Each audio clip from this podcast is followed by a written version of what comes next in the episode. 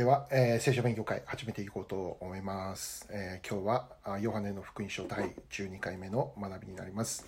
じゃあまず最初にお祈りいたします。愛する天のお父様、えー今日も与えてくださるこの時間をありがとうございます。えー今日もあなたの御言葉を学び、そして私たちに、えー必要な、えー言葉として今日も与えてくださることを期待いたします。待ち望みます。えーあなたの御言葉が聖霊様によって今日も解き明かされるように祝福してください。イエス様のお名前で感謝してお祈りします。アメン。はい。えっ、と、今日はですね、うんと、プリントにあると思いますけども、第12回目ですね。えー学び、えー B、神の子であるイエスのメッセージと宣教ということですね。で、それの今日は大きな2番になっております。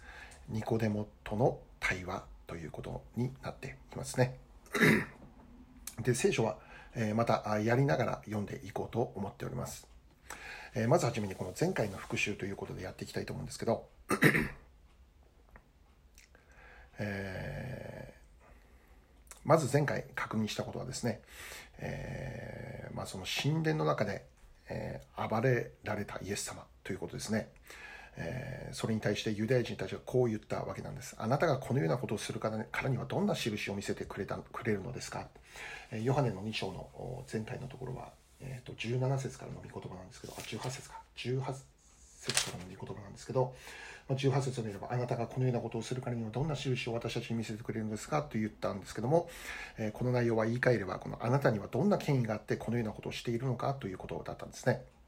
で確かに当時の常識ではこの神殿の中で、えー商売がされるということはある意味、えー許されていることであった認められていた必要なことであると考えられていたんですねしかし当時の常識が、えそうであったとしてもそれが神様の御心と一致するということにはならないということですよねイエス様は自分の体の神殿に対して3日でそれを立て上げることができると言われましたけども、まあ、その意味は十字架の後の復活を教えていた内容なんですね。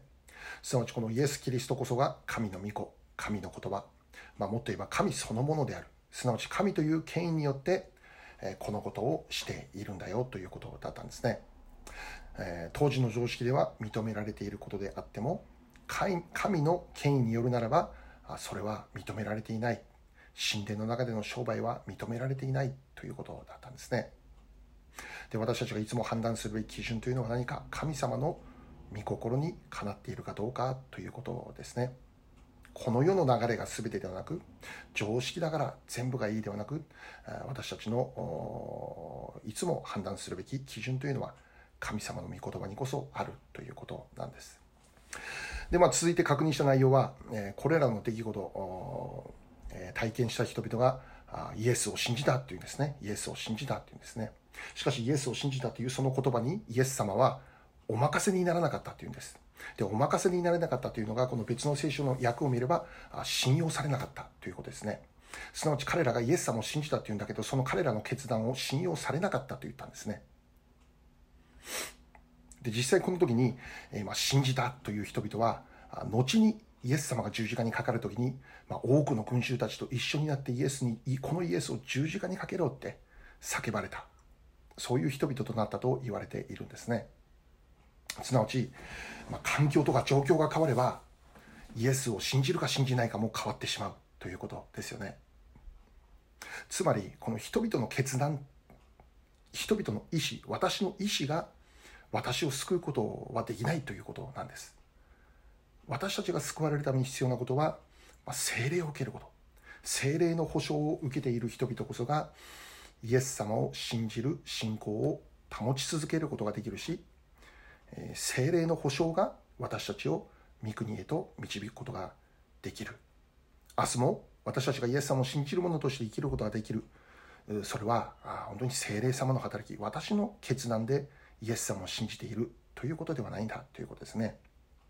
私の決断のように信用のないものはないということですよね。聖霊様の力によって私たちは今日もイエス様を信じる者として生かされているということなんです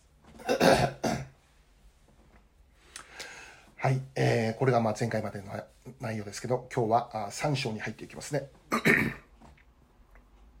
えー、プリントの括弧1番、イエス様への求道心、ヨハネ3章1節2節読みたいと思います。ヨハネ3章1節2節さて、パリサイ人の中にニコデモという人がいた。ユダヤ人の指導者であった。この人が夜、イエスのもとに来ていった。先生、私たちはあなたが神のもとから来られた教師であることを知っています。神が共におられるのでなければ、あなたがなさるこのような印は誰も行うことができません。はい。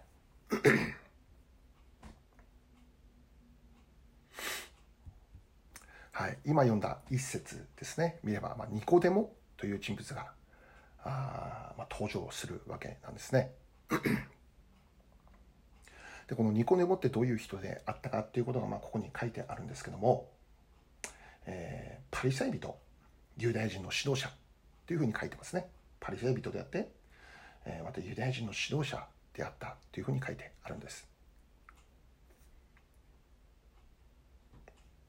でこのパリサイ人であるということはうん、まあ、ユダヤ人の中でも、まあ、指導的な立場にいる人々であったですね。えー、もう聖書をそれこそ本当によく学んでいた人々ですね。聖書を暗記できるほどもう聖書を読み漁っていた人々ですね。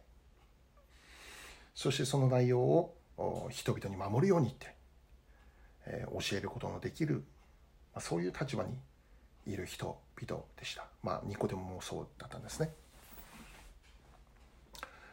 しかしまあ聖書を見ていたら分かるんですけどこのヨハネの福音書もこれから読み進めていけば分かるんですけどイエス様が現れたことによって実はパリサイ人たちの偽善が明らかにされるということだったんですよね。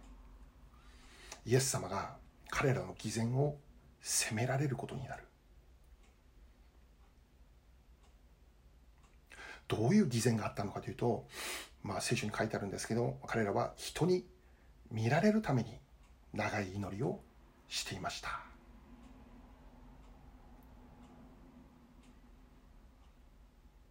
まあ、他にもいろいろあるんですけども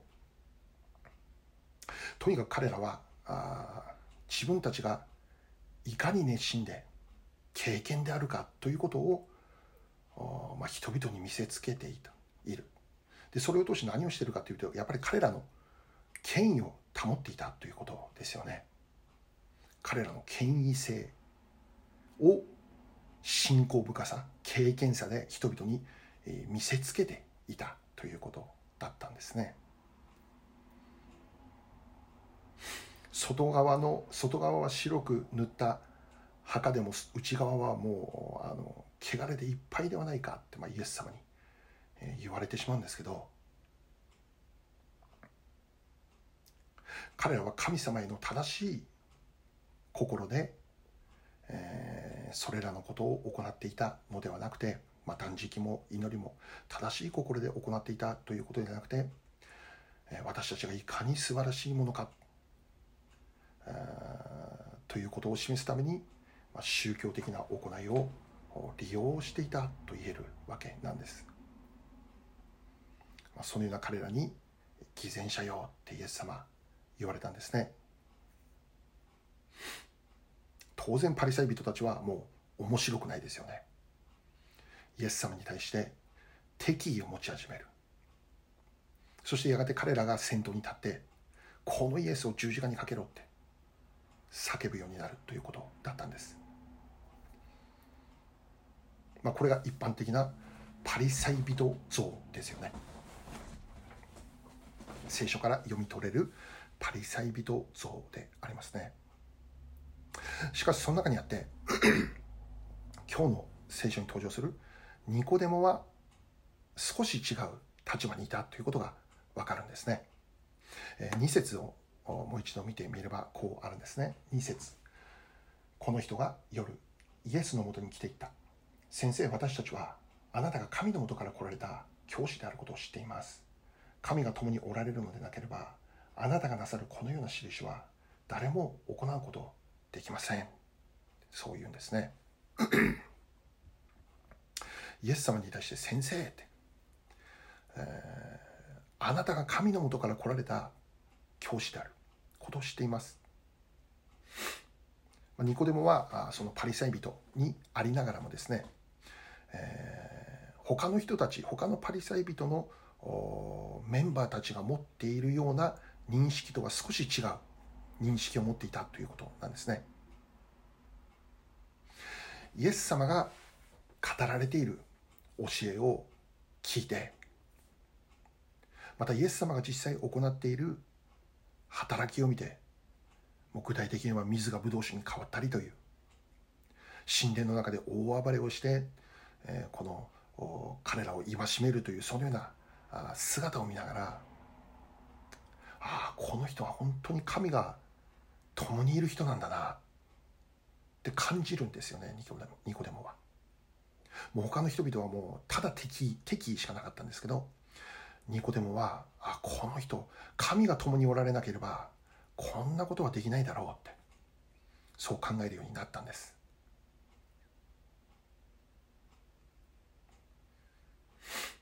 もちろんイエス様というお方は神が共におられるお方ということを超えてもう神そのものであったんですけど、まあ、ニコデモはこの時にまだこの神霊を悟りには至っていないんですよね。とにかくこの人には何かが違うものがあるってそう感じていたもしかしたら私たちが待望しているメシア救い主ってこの人のことかもしれないって考えるようになるんですね。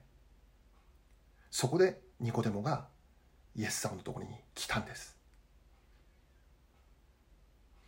2節を見れば夜やってきたってありますけど立場上ですね、まあ、パリサイ人指導的な立場にいる彼は彼は立場上白昼堂々とイエス様のところに来るということはできなかったですよね。夜にこっそりとイエス様のところへやってきた。で、まあ、ある解説書を見るとこの夜という部分がこのニコデモの心を表しているというふうにも、まあ、書いてありましたね。彼のこの何かもどかしい、えー、その何かこう何て言うのかな。イエス様についてそのわからないこのモヤモヤした心みたいなものを表しているというふうにも書いてありました。まあ、とにかく彼はこのイエスとは何者なのか知りたいということで、まあ、イエス様のとこに夜こっそりとやってきたんですね。でここで一つ考えることは、え求道心の重要性についてであります。求道心の重要性。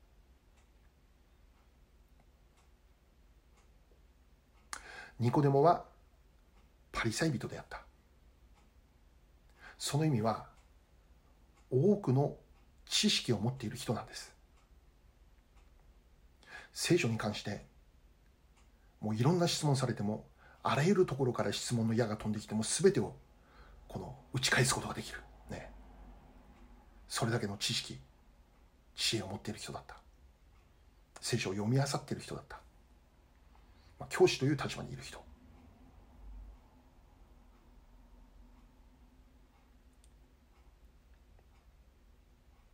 当時パリサイ人のほとんどはこのイエス様の存在を否定していた。しかしニコデモはイエス様って何者かなって。何かこのイエス様には違うものがあるな。そのことを思い求道する心を持ってやってきたんですよね。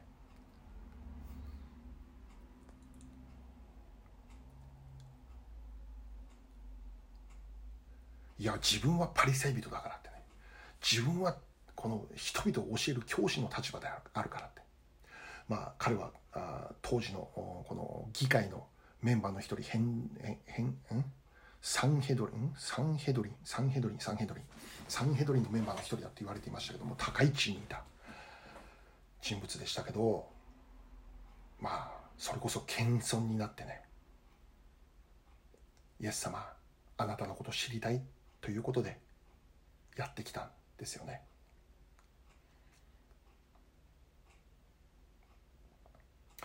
最終的にニコデモはイエス様が誰かって分かります。神の御子であり私たちを救うことのできる救い主だという、まあ、真理に至ることになるんですね。しかしそのためにはまずニコデモがあ本当に全てを下ろしてねイエス様のところに行かないという選択いくらでもできたんです。周りのいるパリセイ人と同じようにイエス様の存在を否定する。いくらでもできたんですよね立場上。だけどもそれら全部を振り払って心を謙遜にしてイエス様について知ろうとする。求道心。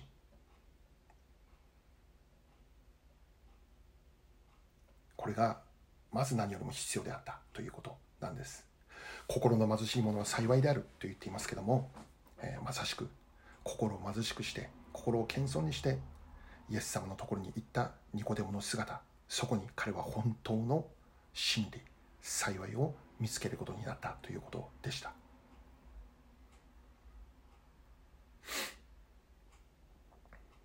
イエス様についてもっと知りたい。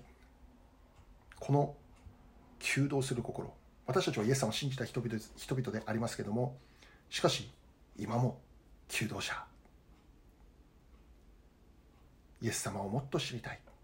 神の御心をもっと知りたい。聖書をもっと知りたい。持つ人がさらに与えられるって聖書で教えていますけどそういう心を持つことはとても大切なんですよね。イエス様を知ることは神を知ること。神様について知ろうってね。それはもう私たちにとって無限の領域でありますよ。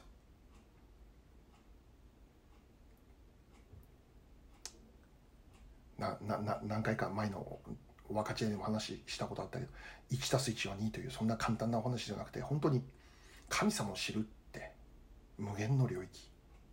神様について知れば知るほど神様ってもっと深いお方である。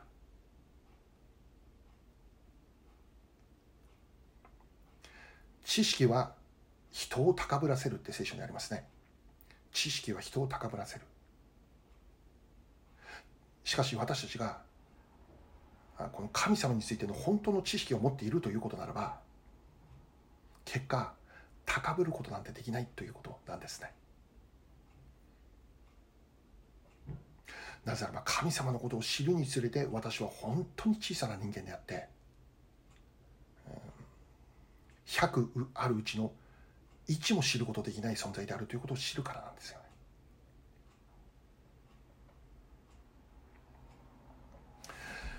私たちに、えー、必要な態度っていつも、えー、心を謙遜にして、えー、神様についての教えを請うていくこと。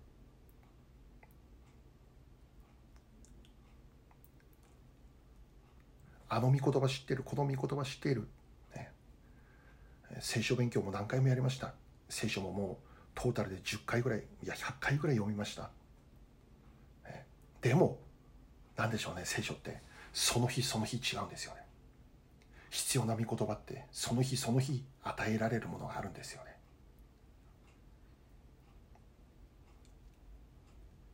1年前に分からなかった御言葉が1年後に開かれる場合ってあるんですよね。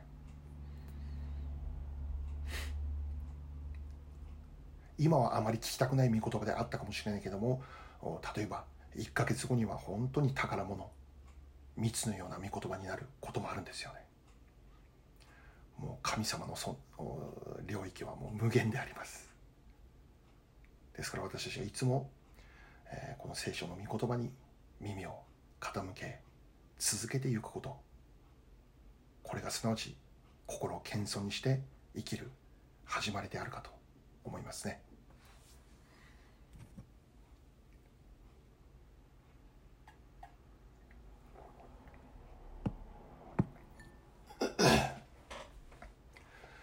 じゃあ続いていきます。括弧2番です。新しく生まれること。ヨハネの3章の3節から8節まで読みますね。ヨハネの3章の3節から8節イエスは答えて言われた。誠に誠にあなたに告げます。人は新しく生まれなければ神の国を見ることはできません。ニコデモは言った。人は老年になっていてどのようにして生まれることができるのですか？もう一度母の体に入って生まれることができましょうか？イエスは答えられた。誠に誠にあなたに告げます。人は水と御霊によって生まれなければ神の国に入ることができません。肉によって生まれたものは肉です。御霊によって生まれたものは霊です。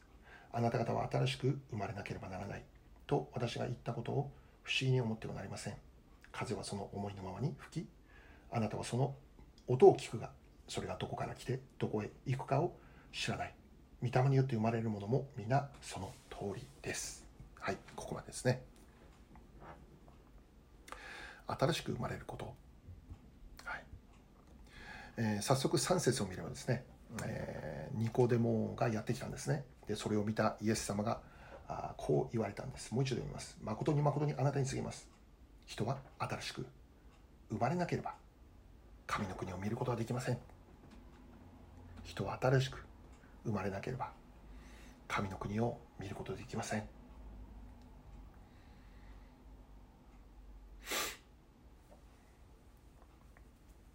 イエス様がこのように言われたということはニコデモの中にこのような疑問があったんですよね。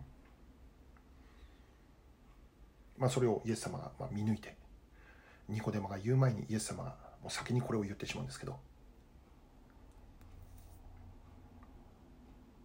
つまりこの神の国に入るための条件とは何であるかということなんですね。神の国に入るための条件。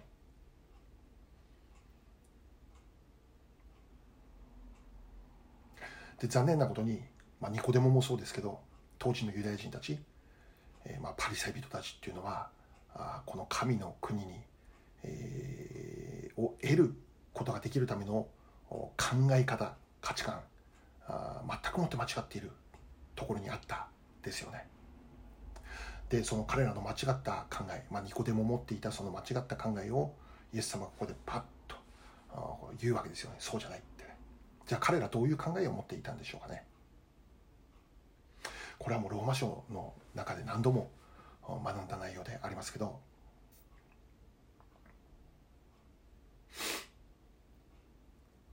ユダヤ人たちは、まあ、パリサイ人に限らずユダヤ人たちの彼らの一般的な常識の中には私たちは俺たちは神に選ばれた特別な民。民である。そういう特権意識ですね。故に神の国に入ることができるということならばそれは俺たちだと。ユダヤ人であると。その証が割礼だと。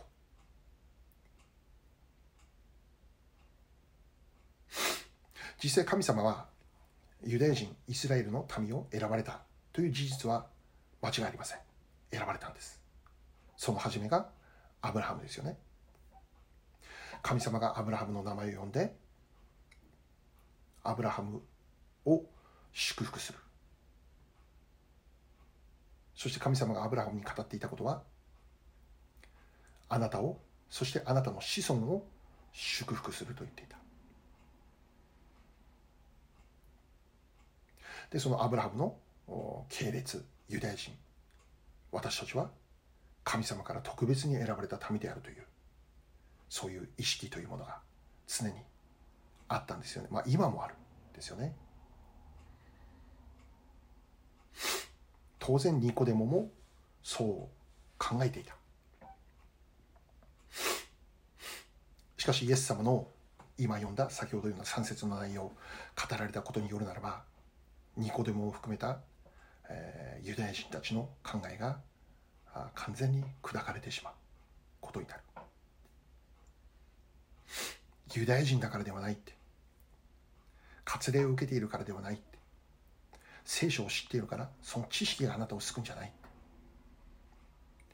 新しく生まれなければ神の国には入れないと言ったんですね。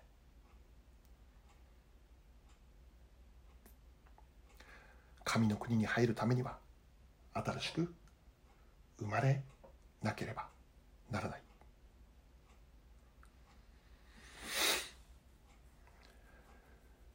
ではここで言われる新しく生まれ変わる生まれるってどういうことであるのか、えー、まあニコデモは4節でこういうんですね。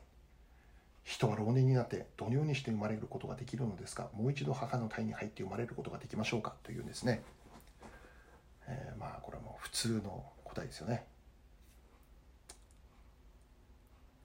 イエス様何言ってんですかと。ね。どうして私たちそんなことできますか？ってね。もう意味が分かりませんっていう話ですよね、そんなおかしな話しないでくださいということですね。で5節を見ればイエス様が新しく生まれるという部分を言葉を書いてこう言ってるんですね。誠に誠にあなたに告げます。人は水と御霊によって生まれなければ神の国に入ることができない。新しく生まれるということはどういうことか。水と御霊を受けたものだと言ってるんですね。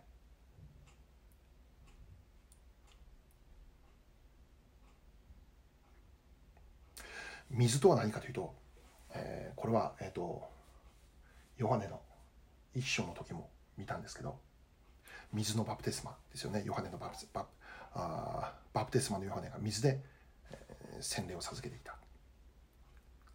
でそれはあ清めですね。清めの象徴である。清めの象徴である。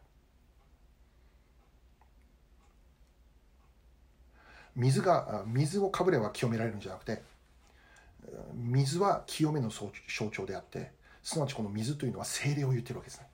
精霊を言って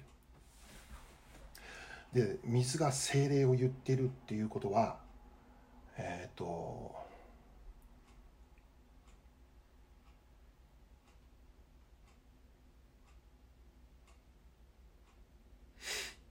あれどこだっけな？という書いてあるんですね。あのエゼキエル書ああの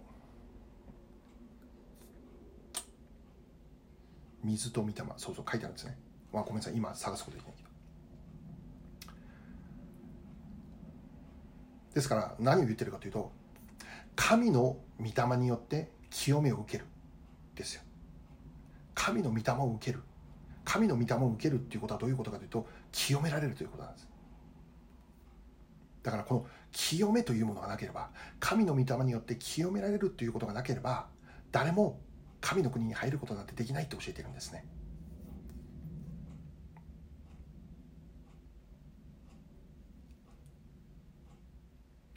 だからユダヤ人だからではなくて割礼を受けていますからではなくて聖書のことをもう最初から最後まで全部暗記するほど知っていますということでもなくて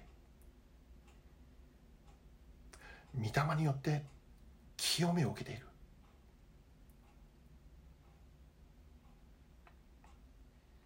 だから私たちの救いの本質って本当に精霊様にあるんだ。これ前回の学びにもありましたけど私たちが神の国に入るためには精霊による保証が必要である。精霊という印鑑が押されてそれを通して私たちは天の御国に行くことができるという契約が結ばれる。神の国に入るためには入るためには人の行いとか資格とか条件というものは何の役にも立たない。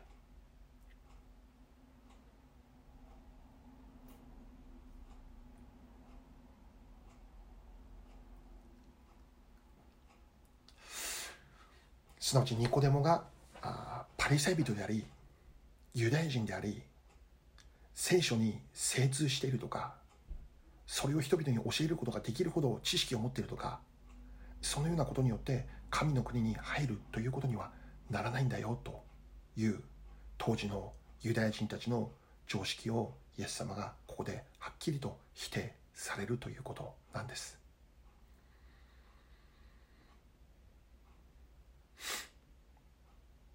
ローマ書には心の割礼を受けなきゃならないとも教えてるんです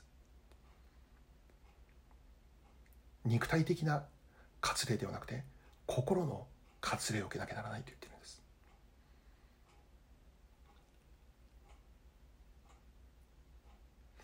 今日の聖書の7節を見ればこうあります。あなた方は新しく生まれなきゃならないと私が言ったことを不思議に思ってはなりません。いやこれはもう不思議です。イエス様言ってること本当不思議です。不思議に思ってはなりませんいや不思議ですこれ。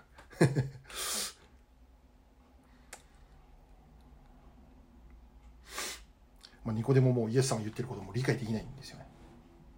理解できなかったんです。だからこれもう本当に私たちもそうだけどどうやって救われたんですかってね。どうやったらイエス様を信じるようになれるんですかって。不思議なんですこれ。不思議。不思議が起こったんです。不思議が。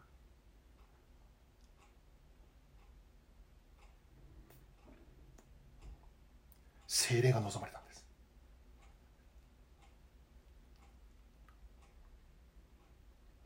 ニコデモはそれを不思議に思って聖書を知っているんです彼はね。人々に教えることができるほどの教師であってもあイエス様が言われることを理解できなかった。8節もう一度読んでみましょう。8節。えー、ヨハネ3章。8節。風はその思いのままに吹きあなたはその音を聞くがそれがあどこから来てどこへ行くかを知らない。御霊によって生まれるものも皆その通りです。はい。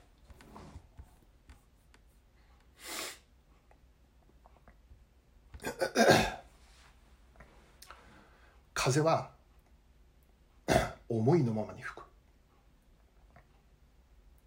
予想できませんよね。ある時は静かに吹くしある時は激しく吹く。それ風の赴くまま。ほとんど風が吹かないという時もある。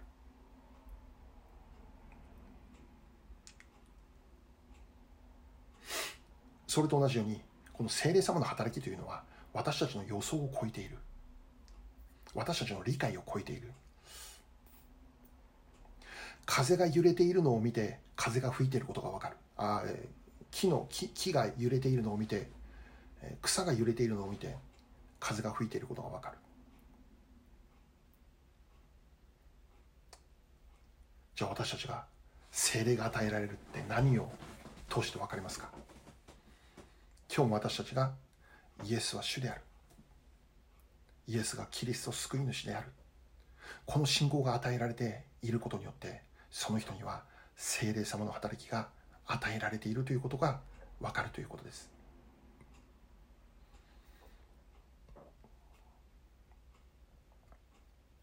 ですから、えー、私たちは私はイエス様を信じますイエス様の十字架と復活を信じます。罪が許され永遠の命が与えられることを信じます。これは本当に不思議な告白ですよね。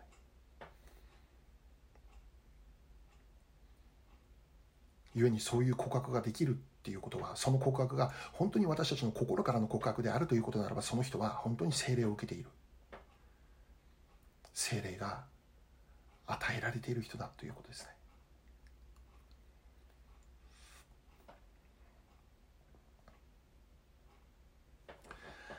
はい、今日この内容から最後に、えー、簡単に3つのことを確認します。第1番目に、私たちが神の国に入るためには、私たちの努力によることではないということです。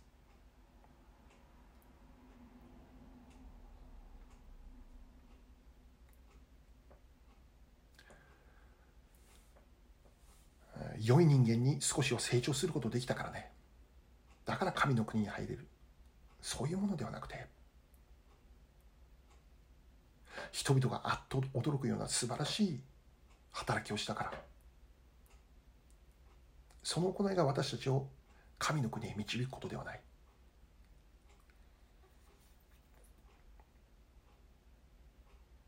それがそれらのものが救いの条件になってはならないということですね。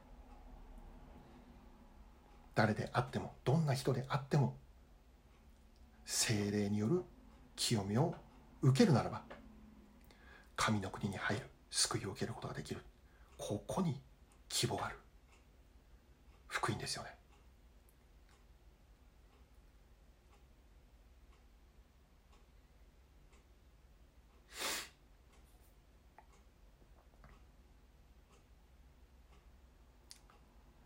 次に聖霊様の清めを受けるものとなるためにはあすなわち神の国に入るために入る入る、まあ、その条件聖霊様の清めを受ける。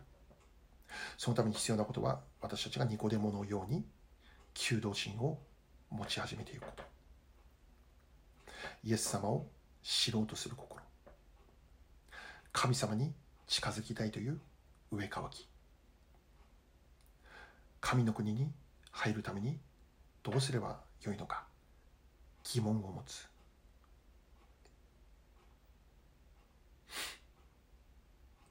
持つ者はさらに与えられる。求道する心を持つ者は必ず神がその真理を悟らせてくださるための御霊をくださるということです。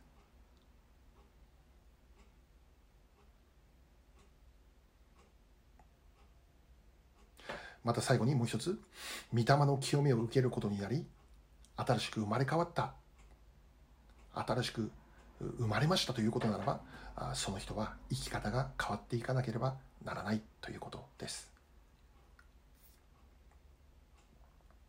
イエス様を信じたということは聖霊様の清めをすでに受けた人だということです。古い人は過ぎ去った。新しく生まれ変わった。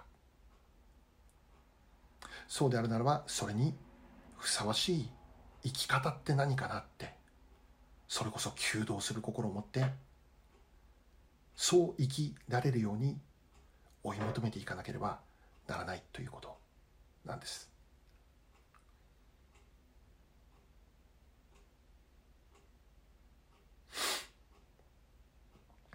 御霊の実は愛喜び平安寛容親切善意誠実には自制9つの御霊の実豊かに結ばせることができますように変えてくださいという。祈りと行動でありますよね。